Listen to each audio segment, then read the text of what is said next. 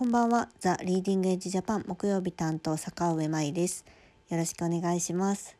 えっ、とですね、昨日はあの福島でセミナーがありまして、あと40名ほどのお客様、えー、とが来場していただきまして、とてもあのとても盛り上がったセミナーでした。えー、と私はですねちょっとあの子供の面倒を見てお迎えに行かないといけなかったのであの現地には行けなかったんですけれども、えー、と冒頭にあの、えーとですね、インターネットテレビでつないでいただきましてあの実行委員長のご挨拶を、えー、カメカメラ越し？あのビデオ越しでさせていただきました。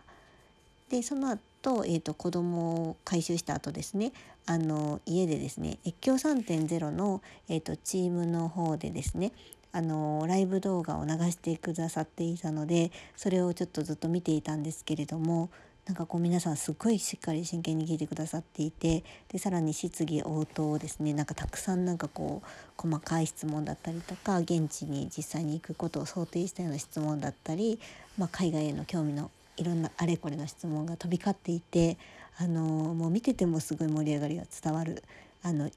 なんかすごくあの熱いセミナーだったのを感じました。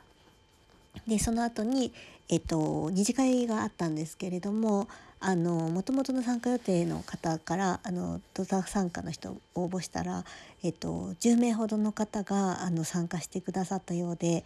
えっと、皆さんそれほどなんかちょっとその場の空気を楽しんでいただいてたんだなっていうのを聞いて知りましてあのすごくあの私まで嬉しい気分になりました。福島の皆さんはありがとうございました。で、えっと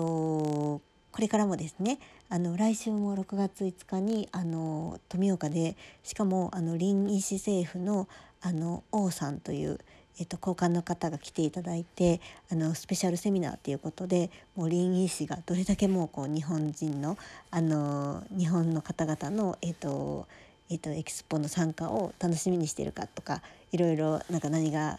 えっと、現地に足りないのかとかいろいろ話してくださる予定ですのであのぜひご参加ください。そちらは私ちょっと行く予定です。はい。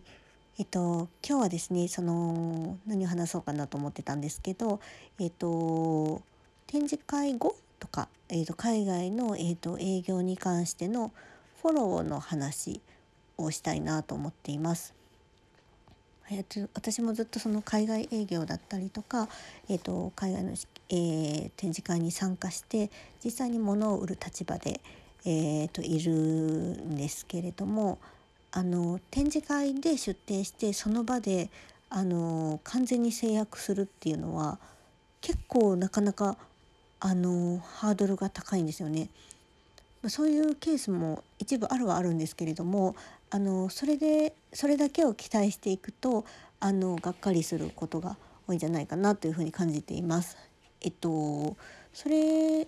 もあのすごく楽しみの一つというかあの醍醐味の一つではあるんですけれどもそれよりも展示会出展っていうのはあのお客さんとですねたくさんのバイヤーになる見込みの方と,、えっと名刺を交換してですね情報を得てあとその現地でその出店してるっていうことであの自分自分の会社をいろいろ PR できるっていうようなメリットだったりとか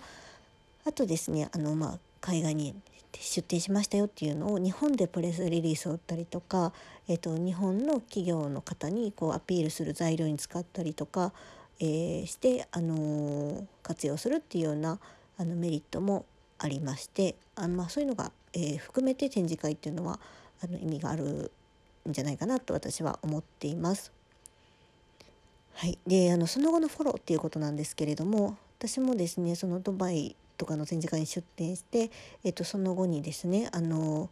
まあ、ドバイと言ったらですねもうザみたいなレッドオーシャンで世界中のなんかもういいものがもうみんながこぞって出してくるようなところでであのすごいんですよ。もうヨーロッパだったりとかアメリカアフリカ、えーアジアからもものすごいものが運ばれていてバイヤーの目も超えているし市場もだからそんな状態だからなかなかこう一筋縄ではいかない市場なんですけれどもその市場で、えー、と私とか日本の人の商品の、えー、と競合となるような国があるんですよ。しかも強い国があってでそれはどこかっていうと中国だったりとか韓国なんですよね。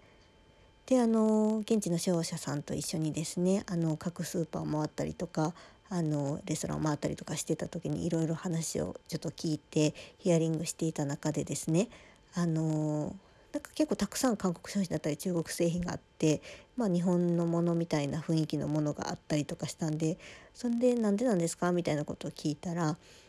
あのその方はあのもうね日本のものがどんだけいいものかっていうのは分かってるんですけどもうどんだけ粗悪っても分かってても買わざるを得ないんだよみたいなことを言っていてでそれはなぜかっていうとなんか別に値段とかそういうことじゃなくってもう彼らは本当にしつこいんだよって言ってたんですよね。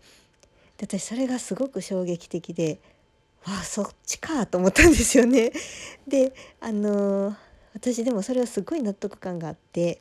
なんか例えば自分に置き換えた時にえっとまあ、身内があの例えば起業して商売を始めましたって言った時にその身内の商売してる商品がちょっとぐらい悪いものって分かっててもちょっと知らないなんかよそで売ってる、まあ、例えばまあ例に挙げるだけなんですけどイオンで売ってるあの製品いい製品よりちょっとぐらい粗悪だって分かっててもその人が作ってる使っあその人が出してるものってあの買いたくなっちゃうような気がしてるんですよね。てか買う買うと思うんですよ。でそれって何かって言ったらやっぱりあの多く接触している信頼感だったりとかあとまあその人から買いたいっていうようなもうなんかあの目的がちょっと変わってきてるみたいなところがあると思うんですよね。でそれってそのなんかそのしつこさとつながるなと思ってましてあの何回も細かく、えーと、あのこうコミュニケーション取られるうちになんかちょっとあのシンパシーが湧いてくると思うんですよね。でそういったわけでやっぱりその韓国だったり中国だったりっていう人のところの商品って強いんだなっていうのを、えーと、感じましてあのしつこさ。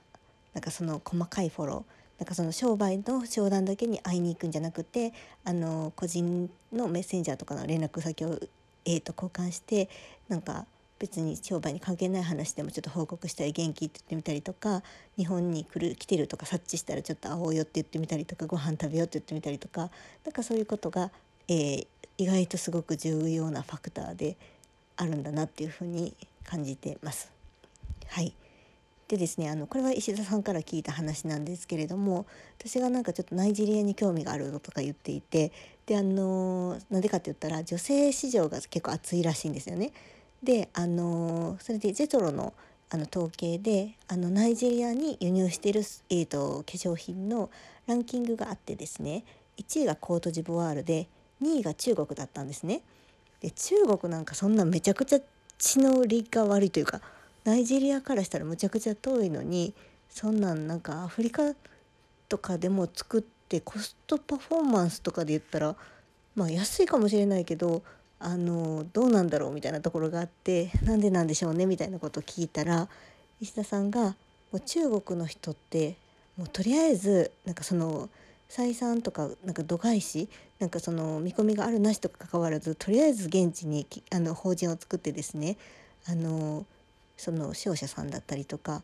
あのその現地の販売先に毎日挨拶に行くんですって。でも接点をすごい作ってでそこからもう本当に商売につなげていくっていうなんかむちゃくちゃ草の根活動をしているということを聞いたんですよね。でその話を聞いた時にそのドバイのバイヤーさんがおっしゃってたこととすごくリンクしてなんか結局すごいなんかその接点だなと思ったんですよね。そうそれがあのとっても大切なんだなっていうことが感じていますのであのぜひあの名刺交換をされた後はですねあの接点を多く持ってなんかこう仲良くなるっていうことを商売を売るっていうのはもう最終目的あ商品を売るっていう目的のためためでもあるんですけどまあ人として関わりを持てるというのはとてもいいことだと私は楽しいことだと思っているのでなんかそういったこともなんかちょっとふと思い出してみていただけたらなんか参考になる時があったりなかったりするかなと思ってます。はい、でクラウドファンディングの覚醒打で我々の、えー、リンのプロジェクトを今、えー、っとですね、申し込みを開始しています。ま、あの全然オープンしてからすぐなのにもうですね55%目標を達成していてなんかすごい速度で売り切れそうなので気になられてる方は是非チェックしてみてください。ではさようならありがとうございます。